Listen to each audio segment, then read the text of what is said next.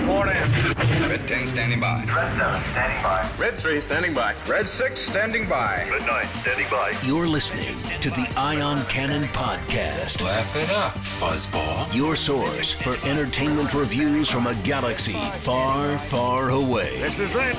He laser clankers! Welcome to the Ion Cannon Podcast. I'm one of your hosts, Stephen, and I'm joined by my friends and co-hosts, Tom and William. And today, we're lucky enough to have Matt Rushing from the 602 Club join us to discuss this episode. Matt, welcome back to the show.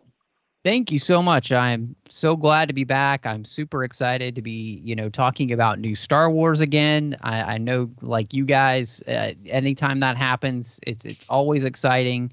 And uh, yeah, great to to be able to kick off the Book of Boba Fett with y'all. Oh, we're so excited yeah. to have you. It's So you looking know, forward to this. We we of course had Visions earlier this year, and before that, um, uh, uh, the Bad Batch. But this is the first live action Star Wars we've gotten since the end of the of the Mandalorian season two over a year ago now. Uh, what was it, 12 and a half months ago, and.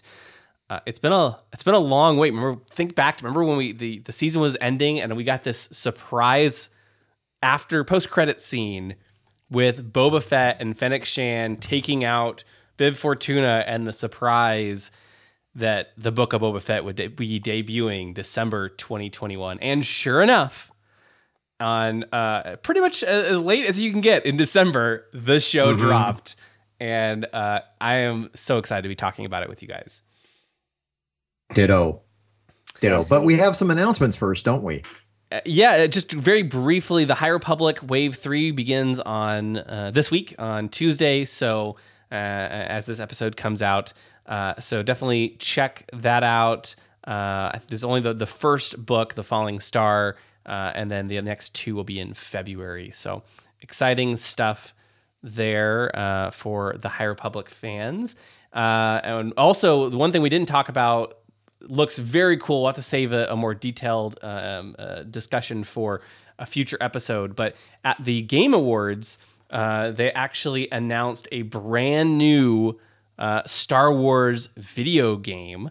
Uh, which we're very excited about. You know, we, we've been we've been out for the last uh, couple weeks due to the holidays. We haven't had a chance to talk about it, but uh, Quantic Dream uh, it will be developing a Star Wars game set in the High Republic era. Um, and it's probably a few years away at this point. I've heard it could be as many as three, four, five years away. But it's called Star Wars Eclipse, and the trailer was very, very cool. Um, I, I don't know. Anyone else things you want to add real briefly? We, we want to get to the Book of Boba Fett. We have a lot to cover today, and uh, as, as you may have heard, Stephen is uh, uh, had some power issues, uh, just like in a a bongo below uh, the the the sea in Naboo. So um, It'll before be just fine. There's only a little bit of water, you know, nothing to worry about. monsters out there leaking in here, all sinking and no power, what do you think we're in trouble? All right, and that's the end of this episode. Uh, thank you all for listening. William will not be joining us again. But anyway, Everybody here just turned us off. As a result, we can't spend as much time talking about Star Wars Eclipse as we would like. But you guys have any quick thoughts before we dive into our uh, the Book of Boba Fett? I'll make it quick. It was cool, but it said nothing. I mean, again, I I can't add too much to that. I mean, I do think it looks cool. Um, I do think the main problem with it is that um, they're already pushing it back, uh, and so God knows when we'll ever, if we'll ever get this game. Because if it's like any other Star Wars property, it probably will get canceled. So I mean, and I and I hate to say that, but they've already pushed it back to like 2026. So that's oh. insane. Yeah, It says the High Republic didn't last that long. Sorry. I, I suspect you know this is this is a, a, a case of you know they're they're trying to get fans excited about the next wave of Star Wars video games now that the license has been expanded from just EA to other publishers and other uh, developers. Um, and I, I've personally, I love Quantic Dreams games. They made Heavy Rain um, and uh, Detroit Become Human, both of which were fantastic games. Very story heavy.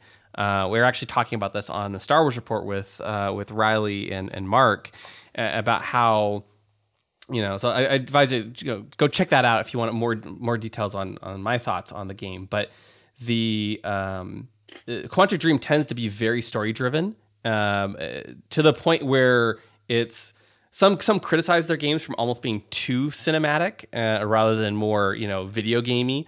Um, some some people call them hey they're more like you know basically like uh, uh, uh, walking simulators.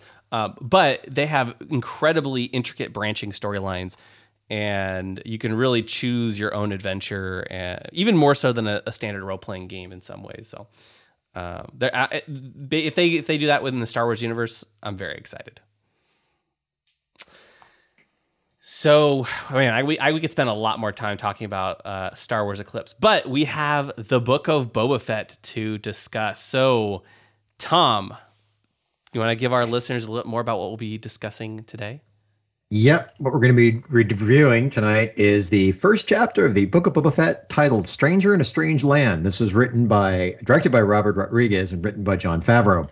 The synopsis is Boba Fett holds court. So, very, what? It, very short yeah, and sweet. and, and you know what? Sometimes a synopsis like that works very well. And that's exactly what happens in this, but not so much that he held court because what did you guys think of actually? We finally got to see what happened with him getting out of the Sarlacc pit, which I found very funny because it it kind of it kind of goes along with something else that happened recent in television history. But what did you guys think of that? I mean, uh, it's it's nice to know that the uh, the group watches Parks and Rec. I was gonna, yeah. you know, so that's fantastic. Um, and so I thought that that was very funny that it literally it's exactly what Pat, you know Patton Oswalt says in his filibuster. Mm-hmm. and I think, it, I mean, it's great. You know, I mean, that's exactly I think what so many of us have kind of pictured mm-hmm. uh, in our minds for the most mm-hmm. part. And so, I mean, I, I think it works really well, and and and it's a great way to I think open the show. Yeah. Yeah, it's really interesting how this first episode and possibly the series. I'd love to get your all your thoughts on this. Is structured because um, there's like the the the main storyline in the present, right, that picks up after the end of the Mandalorian season two, uh, kind of detailing how Boba Fett is and Fennec Shand are taking over Jabba's criminal empire, and we'll get more into that in in just a moment. Uh, but then, you know, through a series of flashbacks while Boba is in a bacta tank healing, we learn about uh, more about his past and where he's been since, you know, between the end of Return of the Jedi and when we see him in The Mandalorian. And this this first episode only gives us a brief glimpse of uh, the, the the key moments, right? We get a a, a brief shot of Kamino to kind of establish, hey, remember he's a clone, you know, for those mm. who may have forgotten uh, and the uh, establishing shot from Attack of the Clones where we see uh, you know a young Boba Fett looking at his father's helmet. And fun fact, that's actually brand new footage. Yeah, I was going to say um, because that did not match up. Yeah, it's it's uh, it's a the, the the wider establishing shot is unused footage from Attack of the Clones. It's a different angle, a little bit further back than we see in the film. And then uh, the new shot where he's like staring into his father's helmet is actually a stunt double um, uh, playing uh, Daniel Logan's character, um, uh, and um, uh, with he's staring into the helmet. So that, that's kind of cool to see. Um, and, and then we kind of move forward into the whole escape from the Sarlacc, and that really takes up the rest of the episode's flashbacks where we see him escape the Sarlacc and kind of go on the beginning of this journey. And I think it's the beginning because I have a feeling, and I would love to hear all of your thoughts, but I have a feeling they'll continue to use flashbacks through the rest of the season to kind mm. of fill in Boba Fett's journey. Right. Um, but you know, it was cool to see him escape the Sarlacc. I don't feel like it's anything unexpected, right? I, it's pretty much all what we no. knew was going to happen.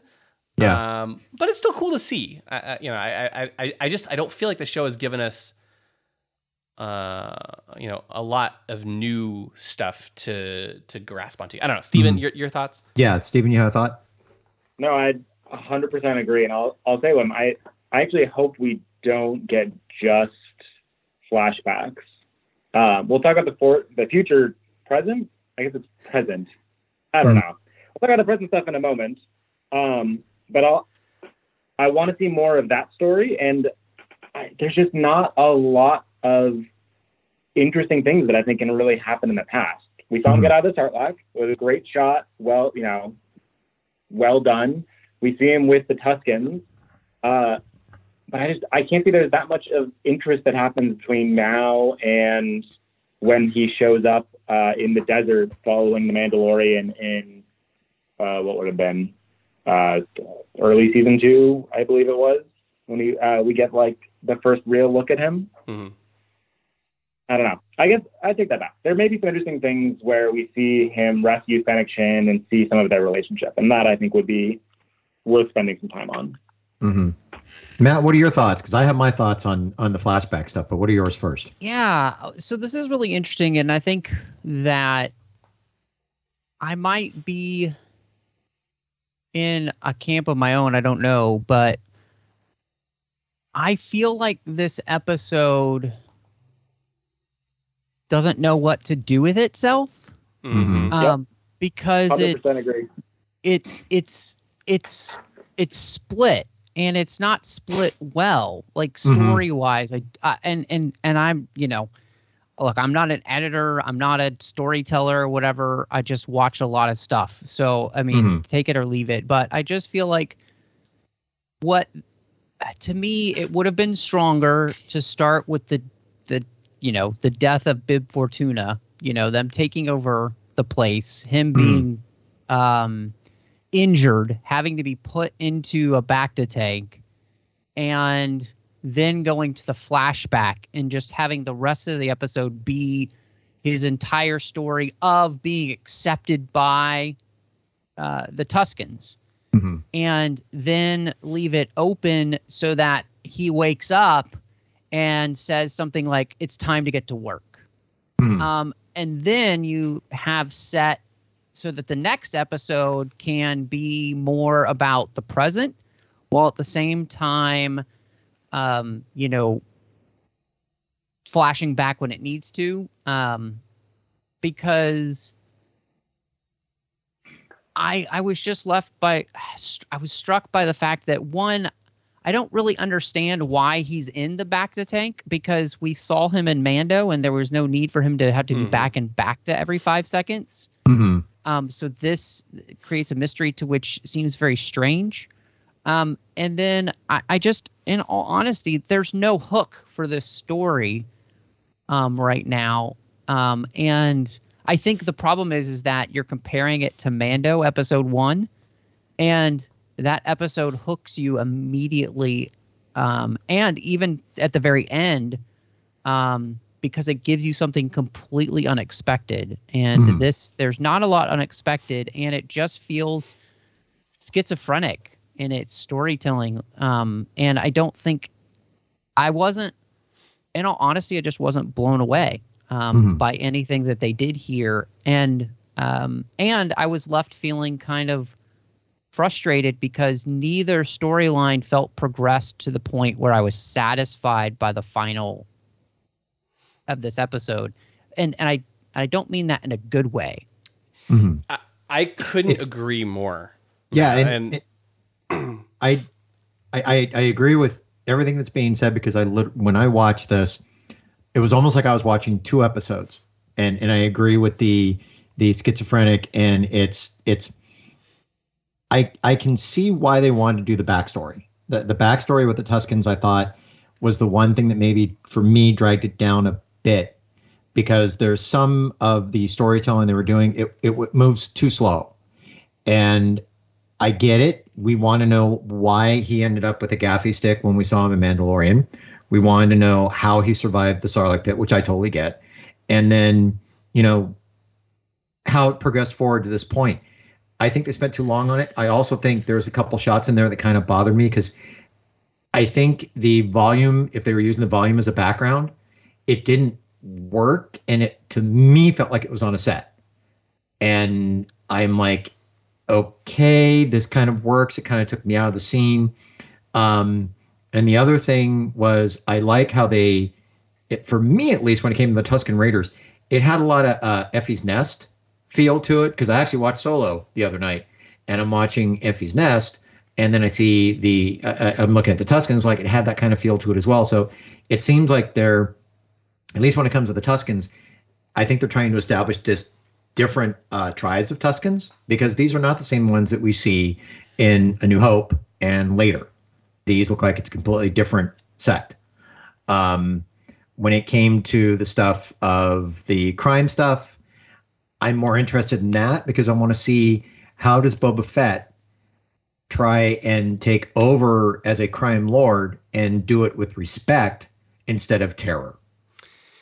Yeah, and I think you know, to, really to your point, Matt. The I, it, it almost felt like it was the first, you know, couple minutes of the of the the main plot, but they didn't really they didn't really progress it enough to give you any reason, any insight into Boba's motivations. Right? Why, mm-hmm. why is he taking over for Jabba? Uh, you know, he, he, wants to rule differently and rule with respect and, and and be a little different than Jabba, but what is his motivation, right? Why, why does he want to be this this big crime lord? Um, and let's take it even a step further, William. I think the show has a bigger issue in uh, like think about our experience with Jabba when we see him in four through six. In episode four, our experience with Jabba is he is uh, coming to demand his money and intimidate Han Solo mm-hmm. because Han was running a job for him and something didn't go right. When we see him again in six, he's got a palace. He's got tons of people that are working for him. He's throwing parties. He's living that gangster life. Uh, Boba Fett, as near as I can tell, like he sits in his chair. Um, there's no one else with him other than Fennec Shand. He's I get that he's not trying to intimidate in the way that Jabba did, but I also don't understand why anyone is paying attention to him. Um, like we don't even get the like, oh man, I know you're Boba Fett and you know you're really cool and I don't want you to disintegrate me, please. Right. Uh, exactly. But yeah, here's yeah, like, and it's followed like his walk, his stroll through town is just like I just I it's like I imagine like oh let me go walk downtown and walk through this. It's like hey I want I want a cut of your action because I'm I'm the new lord here. Mm-hmm. What well, is he doing? That it like it felt like we both started too early and too late. Ex- exactly right, because you know it, it, mm-hmm. it's a mm-hmm. weird story from a storytelling perspective. It's it's strange because the very end of the Mandalorian, and it's only a thirty second scene or whatever it is, right. uh, shows how Boba Fett comes in and kills Bib Fortuna, who had taken over from mm-hmm. Jabba. That part makes sense, right? Jabba dies, Bib Fortuna takes over. Okay, makes sense. Yep. Um, and at the end of the Mandalorian, he kills off Bib Fortuna and sits in the throne when the Mandalorian starts, you don't see that again. You don't see how he got up to that point. Even it just starts, you know, almost right after that moment where he's now in the throne and he's like, "Come to me, deliver me tribute." And right. there's no there's no reason for one. Why does he want that? Two, why does how has he established his authority to get that? You know, and and why do people want to listen to him? Or is mm. he just you know some guy? kind of you know poached out, you know, sitting in uh, Jabba's palace. But okay, just because you're in Jabba's palace doesn't mean you have any authority. And so I think that's the part that struck me is like I, I, I want more from that, and I, am very I'm sure they'll give us more of that as we continue through the season. But for a for a series premiere, it didn't really give you that hook, right? For the the motivation or the excitement or just you know introducing like Grogu at the end of the Mandalorian season one. We are like, oh my gosh, there's this kid. It's a really cool relationship. It's he's like Yoda, right? Um, and I was actually watching the premiere expecting something like that to happen because the uh, yep. the, the, crew had talked, the cast and crew had talked about before the show premiere that oh we can we've only shown the first scenes to the first half of the episode right. because to say anything else would be a spoiler. And right. I honestly I feel like after watching the premiere and, and I know it sounds super critical, so I actually I, I, there was a lot I loved about it, but after watching the premiere, I don't feel like I got anything else than I got from the very first trailer, which said pretty much nothing. Right. Yeah. Mm-hmm. Um, yeah. The only thing additional we got that wasn't in the trailer was the fact that Boba escaped the Scar- Sarlacc, and that's kind of mm-hmm. like okay, we all we all knew that we hadn't seen right. it, and it's cool right. to see. Don't get me wrong. Um, and I suspect you know the flashbacks will show because this one right? We see him escaping the Sarlacc, and then he's he's a prisoner of the Tusken Raiders, and they're much more brutal than we see in the Mandalorian, which really tried to humanize the Tusken Raiders a lot more. Uh, you know, where like the Mandalorian was making friends with a lot of the Tusken Raiders and talking with them, and they were helping him out. And uh, in this one, they're they're they're brutal. They're trying to torture Boba Fett. They're making him dig in the in the in the sand for for water. Um, and for these watermelons, not watermelons, but melons filled with water. Well, I, I think I think that's Um, close enough because that's right. kind of what they, they were. Yeah, yeah, and and and and eventually, you know, he does defeat this creature, uh, this this four armed giant creature, and saves the young Tuscan and, and earns some respect. And but it just the episode just ends there. Right. It- you don't even get any more. And I, I so that's why I think they'll continue that story because I, I suspect they want to show us why Boba Fett was wearing Tuscan robes, why he Right. had a gaffi stick, all of these things in the Mandalorian. But even that isn't that big of a hook. It's like, okay, he, es- could have escaped, but he went back to the Tuscans. Why? I don't know. And they and they leave it. I don't know. M- Matt, you had I think you had something. Yeah, to. Matt, go well, ahead. uh, so you know, on one side of the story, it is it's basically like The Godfather Two, Yeah. Yeah, where you're watching uh, the new Don try to assert his dominance, and um, and and you're also seeing the flashbacks of what his father did, right? Uh, and or his uh, grandfather, um, father. father. I It's father. Anyway, yeah. I, I, So- I've seen those movies many times. It's Yeah. father. So Yeah. um it anyway, so you're you're watching that whole story play out and you're kind of seeing the the, the juxtaposition of the the rise, right? And how they do it. And Mhm. this is is is was similar in that sense of like you're watching how uh you know Boba is is trying to rise to power and how he's trying to do it differently. Which is I guess semi interesting. Um I you know, I, I can't say that it's like super exciting um, because again i think the problem is is there wasn't enough like and and everyone here is i think laid it out so well in the sense that there wasn't enough information about the how and the why Mhm. and and so i'm just kind of left with huh and i think too you know what's what's really difficult about this show and i think it makes it much more like the marvel series that have come out which is they're expecting you to come in with the knowledge of who Boba Fett is, everything that's Mhm. happened to him, and having seen um, the Mandalorian, right?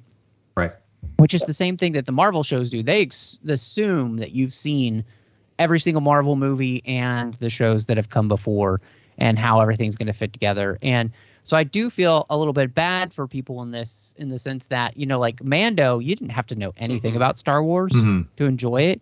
Like this, you have to know everything about Star Wars to enjoy it. Um, and so I- I think there's a the lot here to where, again, I just I feel like when the series is done, we finish this this this season. I'm guessing that what I would I'm gonna suggest is that if they had reordered some things, uh, in the episodes that the first episode could have been better if they had just kind of like reorganized some material. Mhm. Um, and again, it's an ed- to me, it's an editing issue, and and this is where uh, I just feel like, um, trying to tell both of these stories simultaneously, there just wasn't enough information on either side to, and and that's where. I just would have liked to have stuck with one or the other, and I think Mhm.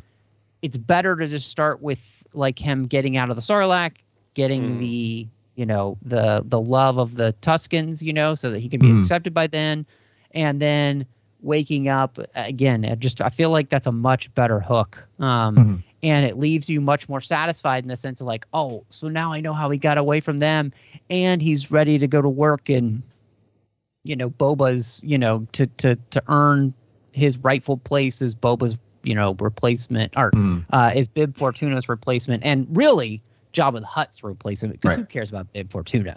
You know. Okay, so um, so I'm gonna I'm gonna not to cut you off, but I want to throw a question out there. So to the three of you, do you think that this episode was more because Matt, you brought it up that the way that the I've not watched any of the Marvel shows. I'm not going to get into that, but every but you mentioned that everybody the way the Marvel shows are set up, they're they're expecting people to know what's going on. When it comes to this show, do you think the show is done more so as fan service because those are the people that they're trying to bring in to this show? One hundred percent. One hundred percent. Yeah, I, I the Mandalorian came out a few months in, you know, a few months after my uh, my now wife, but at the time girlfriend and I were started dating.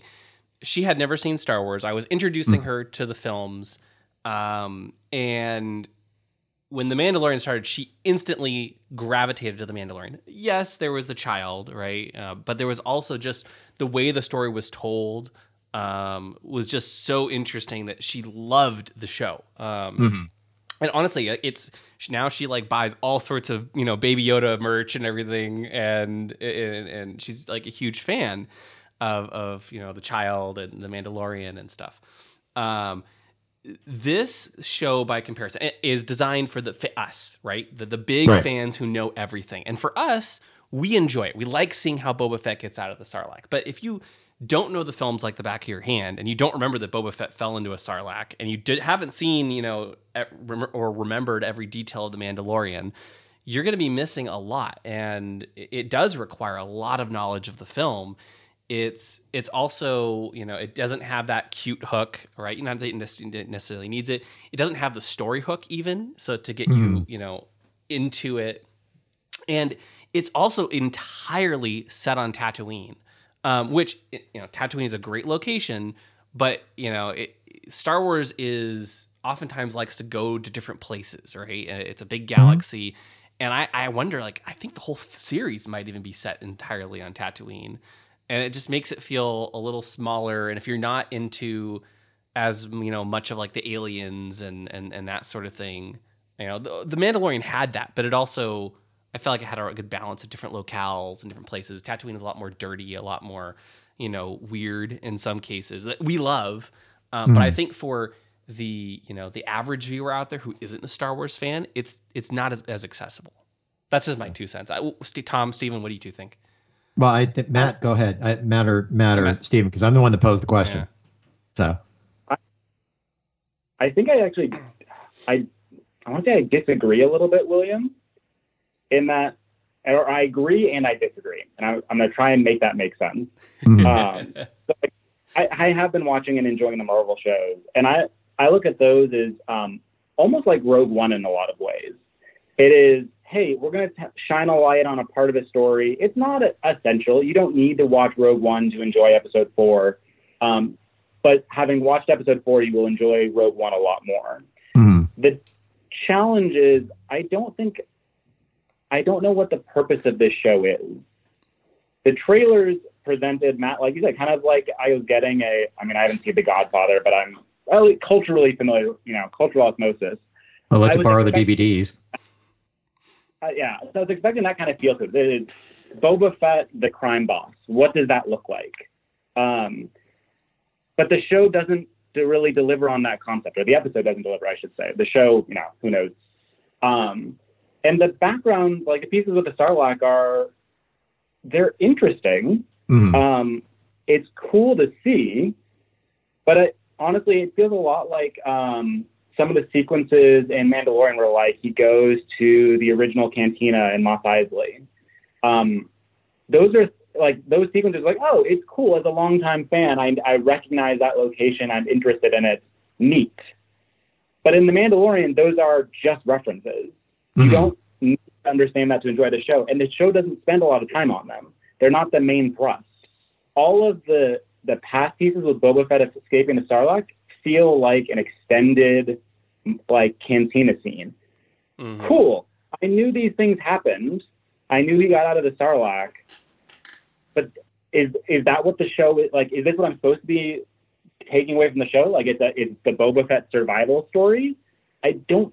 That that wasn't what I was expecting, and the show itself doesn't seem to really spend a lot of time on that. But it's also all it's really giving us at this point. Mhm. Um, Mm-hmm. it's really missing a central narrative uh, thrust that is the thing that says this is what the show is about and this is what you're going to enjoy. The Mhm. closest we get to that, I would say, is the assassins who show up Yeah. um, and surround Fennec Shand and Boba Fett. And I wasn't that impressed with that sequence either. Like it felt kind of lackluster compared to some of the like action sequences we got in The Mandalorian. Mhm. hmm Yeah, I think that's a really good point because what we get in the in the show um, absolutely I think revolves around the idea of you know who the mayor is and who these assassins are Mhm. and um and and in many ways I think it, it, it's exciting and in some sense you know we're hopefully going to be diving more into the criminal underworld um you know the, this show feels like it could draw heavily on on things that we've seen you know recently in the comics um you know with the bounty hunter war kind of thing. And and and you know i mean in all honesty uh you know things that we kind of saw happen in solo right? Um and all that's Mhm. really fascinating great stuff. You know the idea of of having basically uh the the mob show for star wars is phenomenal. Um, but i think you know there was there just needed to be something some Mhm. kind of little reference some kind of something. And you know i know it's obviously being speculated that it's crimson dawn that you know is uh attacking boba fett um those kind of things which all that's great. I love it. You know bring in Qi'ra give it to me um i'm i'm solely i'm like fully on board with that i could not be more on board with that i love Yeah. that character um but uh you know it again the problem is is that that's just speculation at this moment because there's Mhm. absolutely nothing other than the color of their uniforms that are like giving it to us you know um Mhm. honestly honestly i was more interested in the fact that Mos Espa has grown up a lot since episode one uh, and that was more fascinating to me than just about anything else in the episode um yeah. and so yeah i mean i, I just i don't know I, I don't know if i'm just being really nitpicky as a fan or something but I, and i i i guess in all honesty i guess we, we were spoiled with the mandalorian and it being so perfect from episode one on Right. um and i guess uh, i expected them to have learned that lesson and and figured out to give you the hook Mhm. um It- immediately And uh, and I don't this. I don't think you're wrong um, in yours. I, I think for me, when it came to this episode, they did mention that what we saw in all the all, all the commercials was everything that was going to be happening in uh, episode one. Well, boy, did they pull the wool over our eyes, because I would say the majority of the stuff that we saw never even made it into this episode, except maybe uh, Jennifer Gray's character make a turn when she was in her club, but other than that, that was probably it. And I was expecting to see Boba Fett at the head of the table with, let's say, the heads of the crime lords that were underneath Jabba the Hutt at that time that we saw in the commercial, which I think one of them was the Trandoshan that was technically uh, walk on by Robert Rodriguez, uh, Dokk Strassi. I expected to see him there. I expected to see a challenge of Boba Fett to his power because all of a sudden he shows up. But what do we get? We get, as been men- as has been mentioned, people coming in and giving him tribute. Well, what really, other than getting rid of Bib Fortuna, Boba, did you do to get to this this point? Yeah, and even that whole sequence was kind of played as a as an extended joke, uh, and you know it was it was kind of funny. Uh, I, you know, don't get me wrong. Um, you know, you first you have the Aqualish named Garfalakwo, I think, um, who like brings in a bunch of credits, but they can't understand him. So like, I can't understand it. need a protocol droid, you know. So they bring in 8D8, and then he's there to translate, and you get, like you said, Dokk Strassi, the Trandoshan, and they're like, oh, I used to work for him. That's awkward. You know, Mm-hmm. uh, now the roles are reversed. And then you get the Major Domo for the mayor of Mos Espa. And, you know, it, it, that was one of those, like, oh sorry it was like a misunderstanding you know uh like of course the major the mayor wants to show up but he's just too busy. And like It's- oh we don't have a tribute for you but we're gonna give you our heartfelt welcome. Oh by the way do you have a tribute for us? You know it was kind of all tongue in cheek and you know it was uh, It was- it was you know it was funny in some ways but it it, it, kind of took away a lot of the seriousness I, I, I gotta say this. And It, it, it was it was it was funny, but it slowed it down. That's what I got out of that scene, especially when when the the the mayor's assistant came in. It's like, okay, I'm watching this going. Okay, am, am I supposed to take this guy seriously? Is this guy kind of overacting? Is this going to be the guy's character? I did like to keep an eye on him. You know, I would have rather have seen Fennec Shand kill him, but you know, I suspect Steven, he'll be a big player later in the season. But start, Yeah. Steven, I think you were going to say something. Yeah, Stephen, I'm sorry to, to cut you. Go ahead. think about how that scene was shot and uh, I'm gonna say cast compared to the Jabba scenes in episode six. In episode six, we see wide shots of the throne room, all the different hangers-on, the people you can tell are, are just there because they want to, you know, share the same breath as the powerful crime lord. Um, Right. You, you really feel the atmosphere. These shots are very close, and it's close-ups of Boba and Fennec and whoever walks into the room Mhm. it's missing, I'd say, all the elements that I expect out of the crime boss sequel like Right. type genre. Mhm. Uh, it really like the the table scene we saw in the trailer where you know Boba talks down to you know everyone who's there. Right. That was really missing, I think, in setting up this episode, making it kind of I don't know, delivering on the the promise of it. Well, and and I'm glad you both brought that up because it was something that I, you know, Fennec wakes him up and says, "Come on, boss, they're all lined up to see you." And like, there's no line. Right. There's- There- there's no one nobody. there. Right. They're like Yeah. bringing people in one at a time, and I'm thinking to myself, uh, is is this because there's only two of them there, and they're like literally only letting one per like? They're, they're doing social seemed- distancing in the throne room. Right. Yeah, I don't know, exactly. like, Um, and- like the whole and- thing was and yeah. then- You're right. It was Yeah. weird. You know, Yeah. where was it- everybody? It was so empty and devoid of any kind of um, meaning other than the fact that, of course, the the, I, the most important thing here was the mayor thing. Like Right. that the mayor, Right. you get this tension happening and all that. The rest of this, it just seems like, and this episode's like what 38 minutes long, and we're just like wasting time with things that don't matter. Mhm. Um, and this is one of those places where it's like the only thing that matters here is this specific moment between the power dynamics between the mayor and Boba. Right. That's Yeah. what matters here. And, and yeah, there's just no atmosphere. There's st- and Mhm. and I, I get maybe they're not allowing people in the same way Boba did because they're it's security and all that. But I'm uh, there's no context. Right. Like now, now maybe I don't know. Everything seems to be missing something important. Now, now maybe Yeah. the It's point like of all of this. We're missing something. it's possible the point of all this is to show that hey, you know, Boba Fett wants to do things differently. He wants to rule out of respect rather than through respect rather than fear. And Mhm. he hasn't actually gained anyone's respect, right? And so they're Right. not they're not lining up. They're not coming in droves to see him. They're not showing up because he hasn't he hasn't earned their respect and the reason to, you know for, for, people to want to share that same space with the legendary Boba Fett Right. now the new crime lord, the the the daimo of the the daimyo of the uh, uh, um of Tatooine. I don't know, but Now, now if that's the case, I feel like But- they they haven't really you know uh, um addressed that well enough, at least in the premiere, and they they might get there again. Right. I feel like we're being And- harsh on the episode, but it's only because we love it and because the Mandalorian is so good and there's so much potential in this show. They just haven't given Right. it to us yet. Stephen, go ahead, and then I got a thought. Go ahead. No, you're right. William, I, I would love if that's what they were going for, and I think that was that would be a great narrative thrust for the episode and the show of like, hey, Boba thinks he's cool and no one else does. Right. Um, even better, that would work because as fans, we know Boba Fett is cool, and we think we want him to be cool. Mhm. So, like, That's so getting to meta. that That's- I, I, I think for me, uh, I'm sorry. F- finish your thought, Stephen. Go ahead.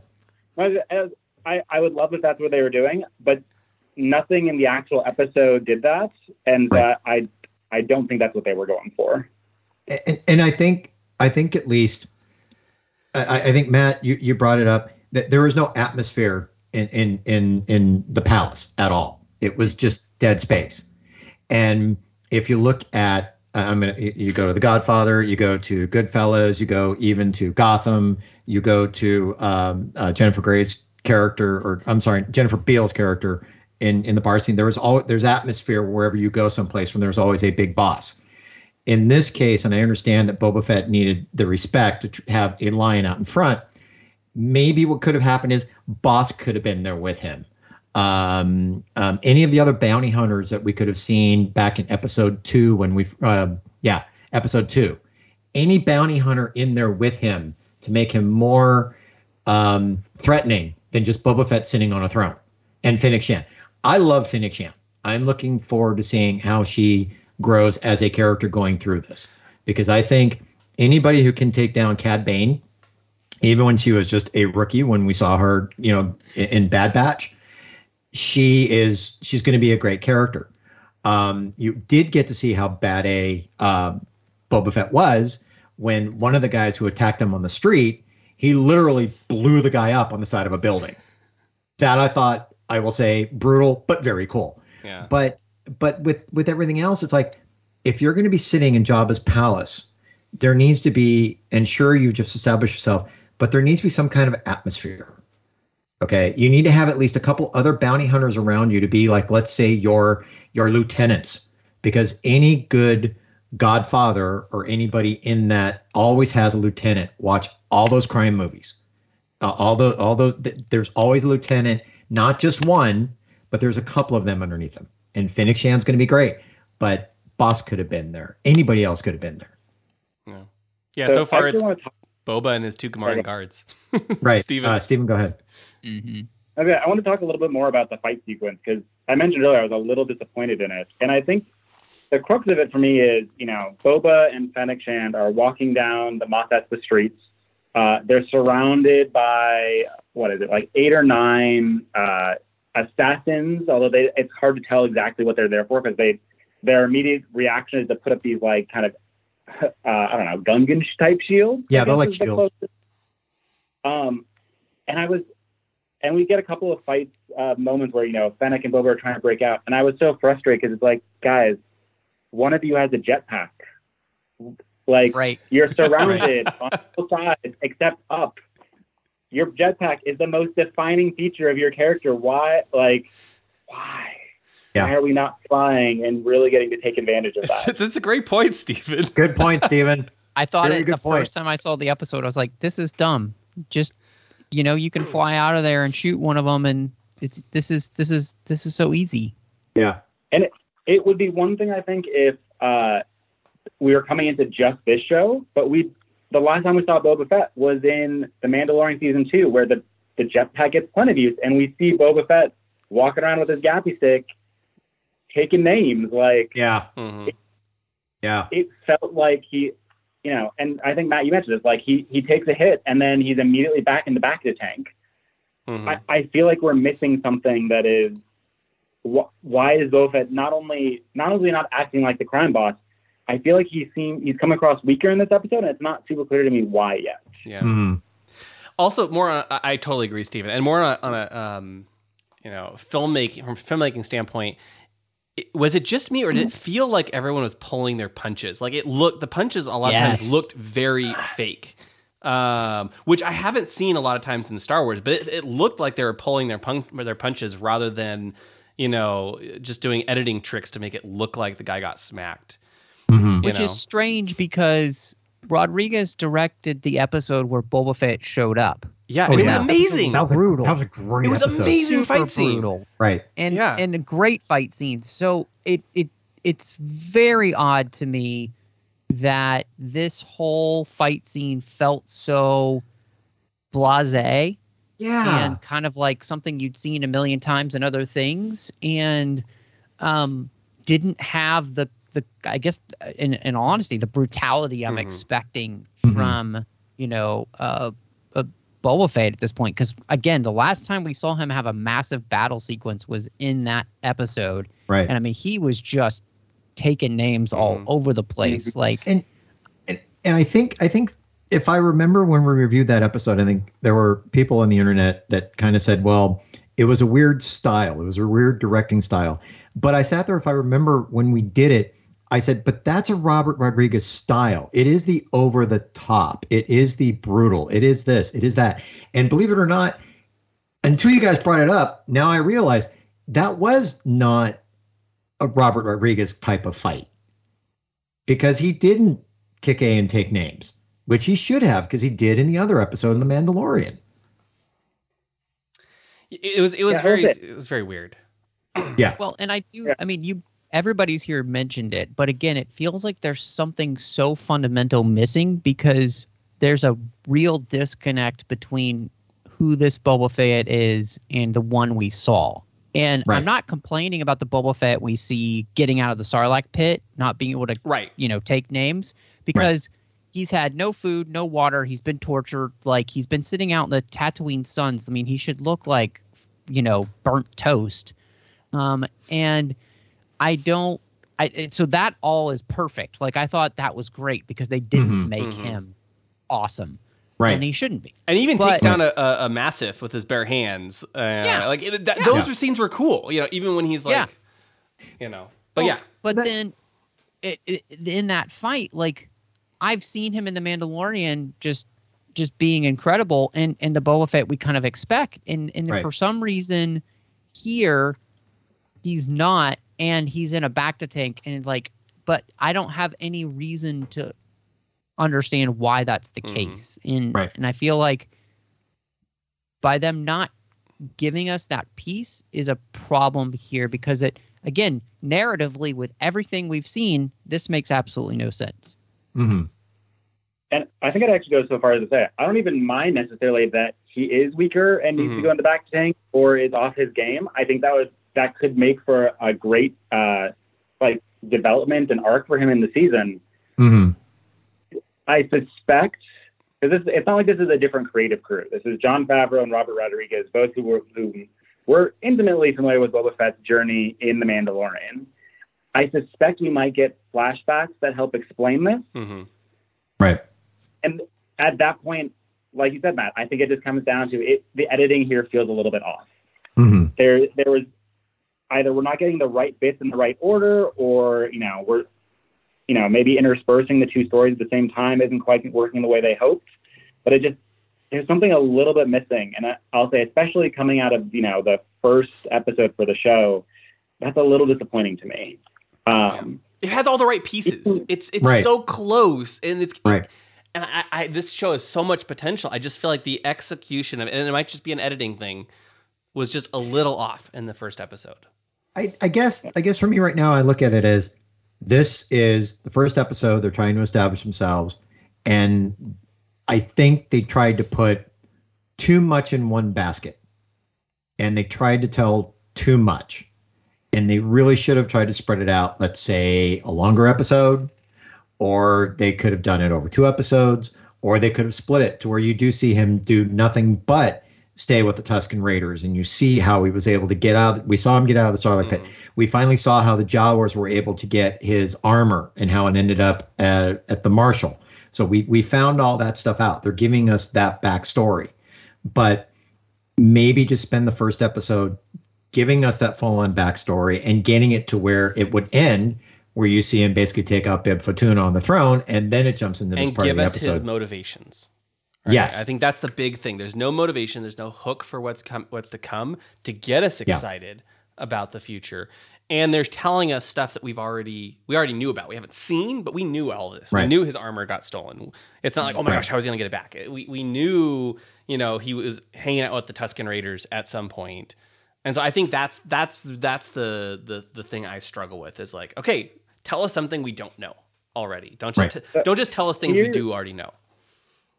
Here's an optimistic take. Um, and actually, I, I suspect this may end up being the case, but we'll see. One of my biggest criticisms for, uh, especially season one of The Mandalorian, is we had an awesome kind of trio of episodes to kick it off. And then we went into filler episodes for the majority of the season, and then one or 2 Mhm. big episodes to finish it. Um, Right. It was. I'd even say it was classic, like I'm gonna say like 90s, early 2000 television, where it's like, oh, each episode is a bottle story. Some like a problem is introduced and it's solved by the end of the episode. It's Mhm. a filler. Not great, but it's you know it's okay. I suspect with Book of Boba Fett, they're striving to avoid that problem, and doing so means they're stretching out some of the character arcs, or and not even necessarily stretching, but they're sprinkling it in different places than we saw in The Mandalorian.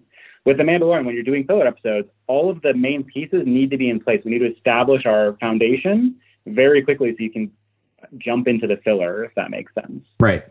well i I'm I- hoping with Book of Boba Fett, we're gonna they're not they're gonna avoid the filler episodes and we're just gonna get a, a single story that is told over you know however many episodes the season ends up being.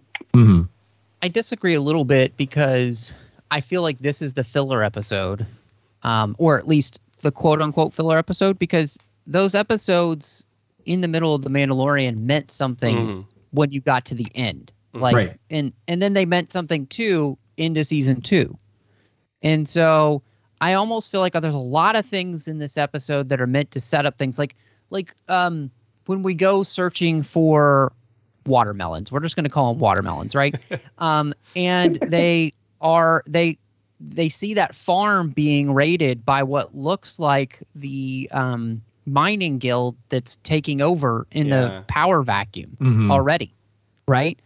That's a weird scene Yeah. that'll probably mean something later on, Right. but doesn't necessarily mean something now. And I, I think that's the thing about this episode is that to start off in a place where you're showing us things that will probably mean something in the whole of the series, but right now just almost feel out of context in a way that doesn't lead me to necessarily. I, like the only thing I truly really care about after this episode is figuring out who the mayor is and what's going on and Yeah. and like that's Yeah. the thing that's most interesting. The rest of it is just like okay, like it, uh, we, we kind of did that. Um, and I think that's the thing that really just kind of uh, bothers me a little bit is that again I feel like that's an editing issue and a problem with making this your first statement of this is the book of Boba Fett. Yeah. Right.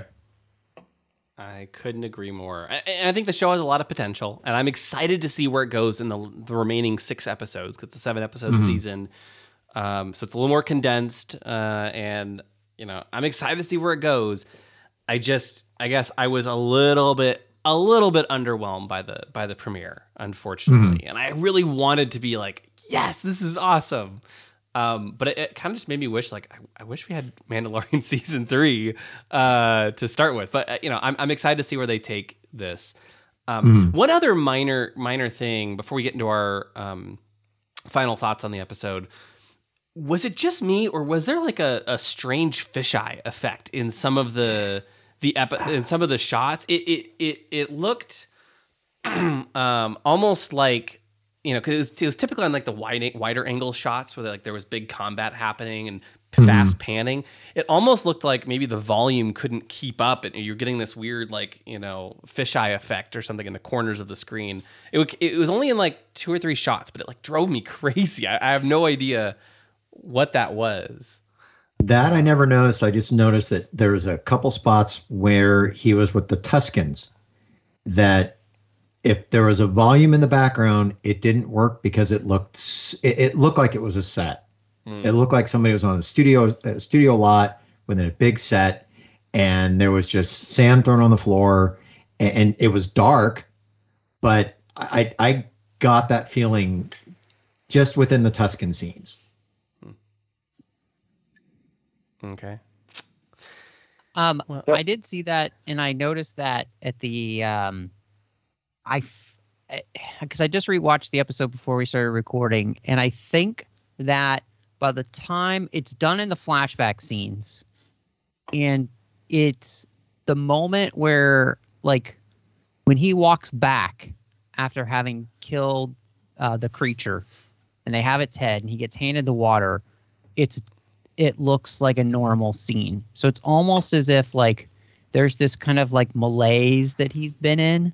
Mhm. Um, you know, he gets out of the Sarlacc, nothing's kind of normal. And this, it seemed to be gone in the flashbacks when that had happened. And so that is kind of like, I think they were trying to kind of make this, um, their way of kind of showing he isn't all there yet. Like he's not, he's not, you know, like it's, um, he's, he's, he's,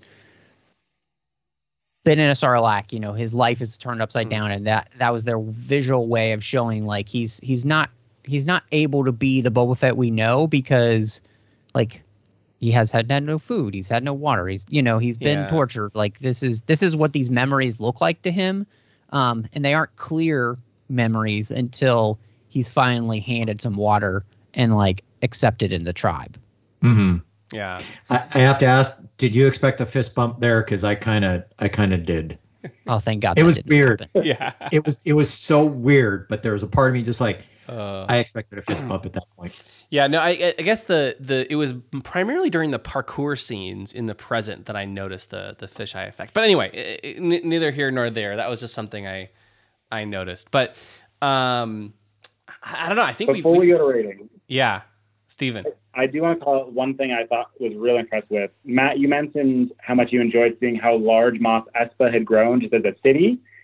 I also have to say the costume team and the, uh, even the set design team did a fantastic job, especially Mm. the sequences in Mos Espa. I really appreciated the variety of characters and aliens that we saw. Um, just they did a phenomenal job of building out that world.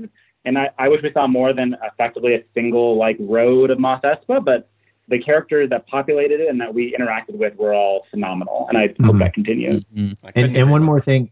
Did you guys see the Easter egg that was in the uh, cantina scene?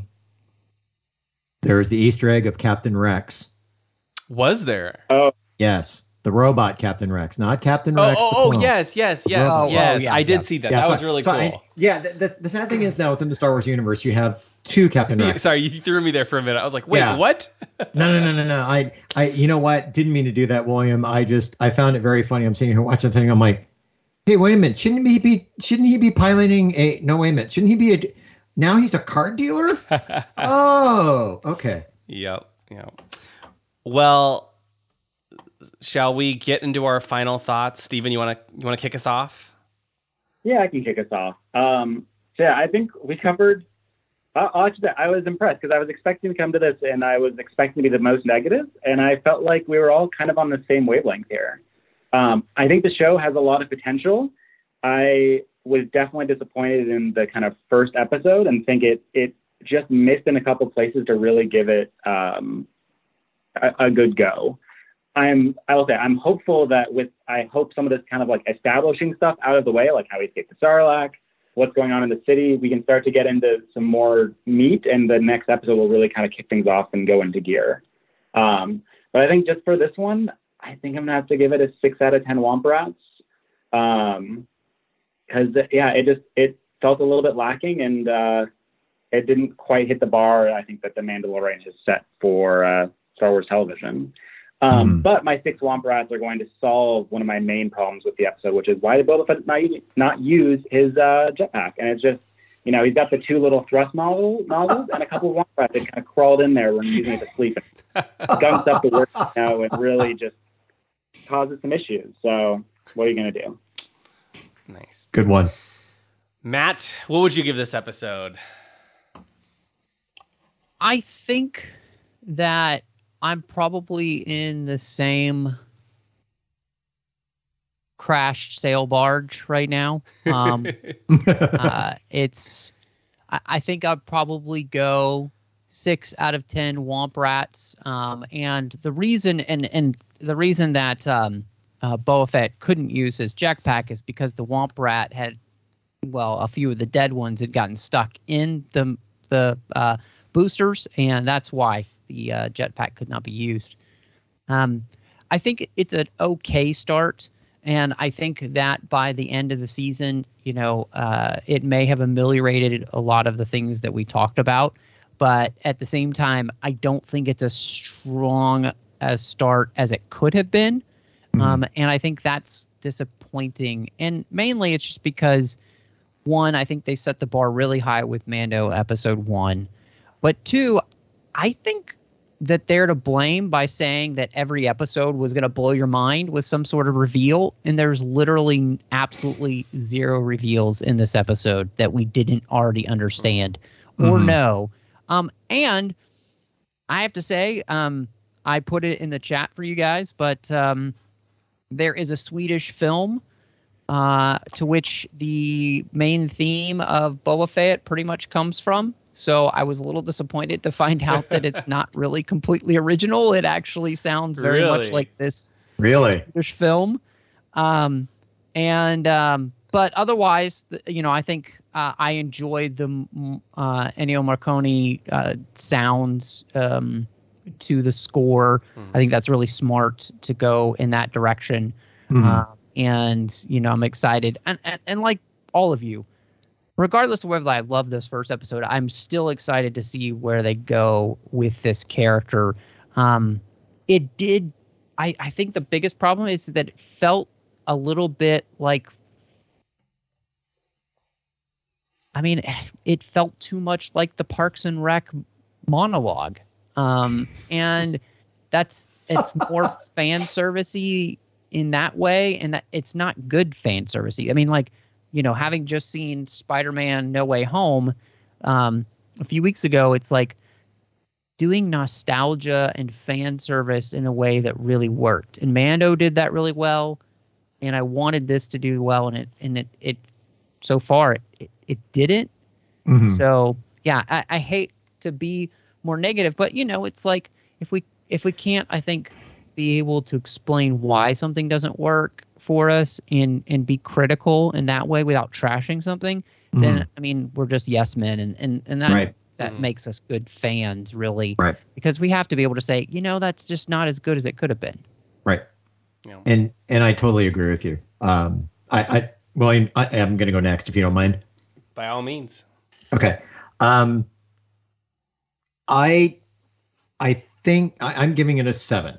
I know I'm going to be higher right now than Stephen and, and and Matt. I see potential in this.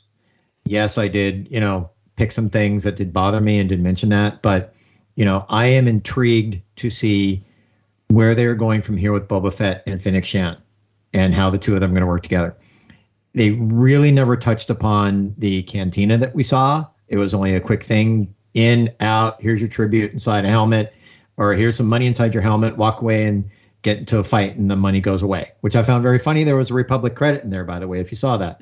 Um, so I'm I'm giving it that with the hope that the next episode will be something that will be something we've not seen. I mean, first off, you want to talk about a reveal in this um, maybe the reveal that, that they said could blow people away is he has to go into a back a bacta tank, and that's going to be like the next step of like, okay, why at this point, what happened to him? Now he's got to go into a bacta tank. You know, when he didn't have to do it Mandalorian, although we never really saw that in Mandalorian, it may not have been a plot point in Mandalorian. So, um, I'm going to give it a seven. Um, I'm going to have my seven Womp Rats. Actually, what's uh, happening is they're in the cantina with Captain Rex, and they're the ones that are making sure that everybody that's around that card table is playing fair and is not hiding a um, sabacc card up their sleeve. And if they are, they'll bite the guys in the legs. So anyway, that's what my seven Womp Rats are going to do. Okay. you know, and, and actually, Tom, I'm glad you mentioned the the sanctuary, that the the more upscale cantina, because that was really cool to see. And I also liked seeing uh, Max Rebo back. He survived. Forgot about uh, that. The skiff, Jabba Sail barge, and uh, and the more jazzy uh, uh, version of the Cantina song too is really cool to see with the uh, the modal nodes. So um, yeah, that, that was really cool. And o- overall, you know, I, I know we've been a little more critical, but as you as you said, Matt, we I think we have to be you know honest, right? And and and um. And, and we don't want to just be like, oh my gosh, everything's perfect, everything's amazing, because then nobody really believes you. You know, if you're always Right. like, oh, everything's perfect, then nothing. You know, you know, are, are you really looking at it with a a more critical eye? Um, and it, but overall, I re- there's a lot to love about this. I'm very excited about the future of the show. Um, you know, it, it, we're just in the very first chapter. Uh, there's six more to go. I'm sure they're gonna explain more things, give us the backstory and the the motivations where where where we want and we're and that that is needed. But in the first chapter, it just wasn't there, and I, I'm sure they'll get there. Um, but I think it it makes the first chapter a bit weaker as a result.